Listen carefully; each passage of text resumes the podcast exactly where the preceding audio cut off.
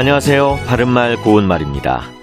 사람이 다부지지 못하고 정신이 없고 멍하다고 할 때 사람이 좀 얼띄어 보인다라고 말하는 것을 들어보셨을 겁니다.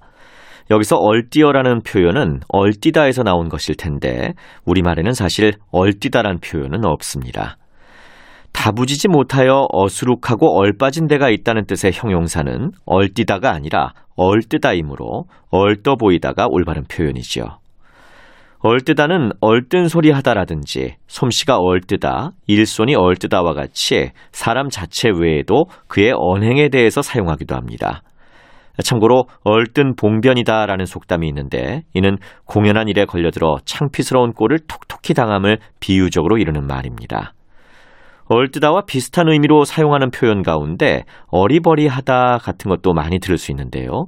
사실 이것은 맞는 표현이 아니고 어리바리하다가 표준어입니다.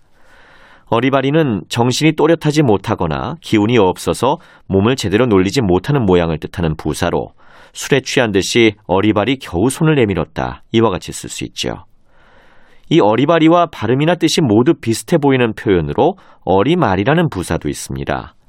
어리마리는 잠이 든둥만둥하여 정신이 흐릿한 모양을 뜻하는데 예를 들어 문 밖에서 속삭이는 소리가 어리말이 잠이 들던 나를 긴장시켰다. 이렇게 말할 수 있겠습니다.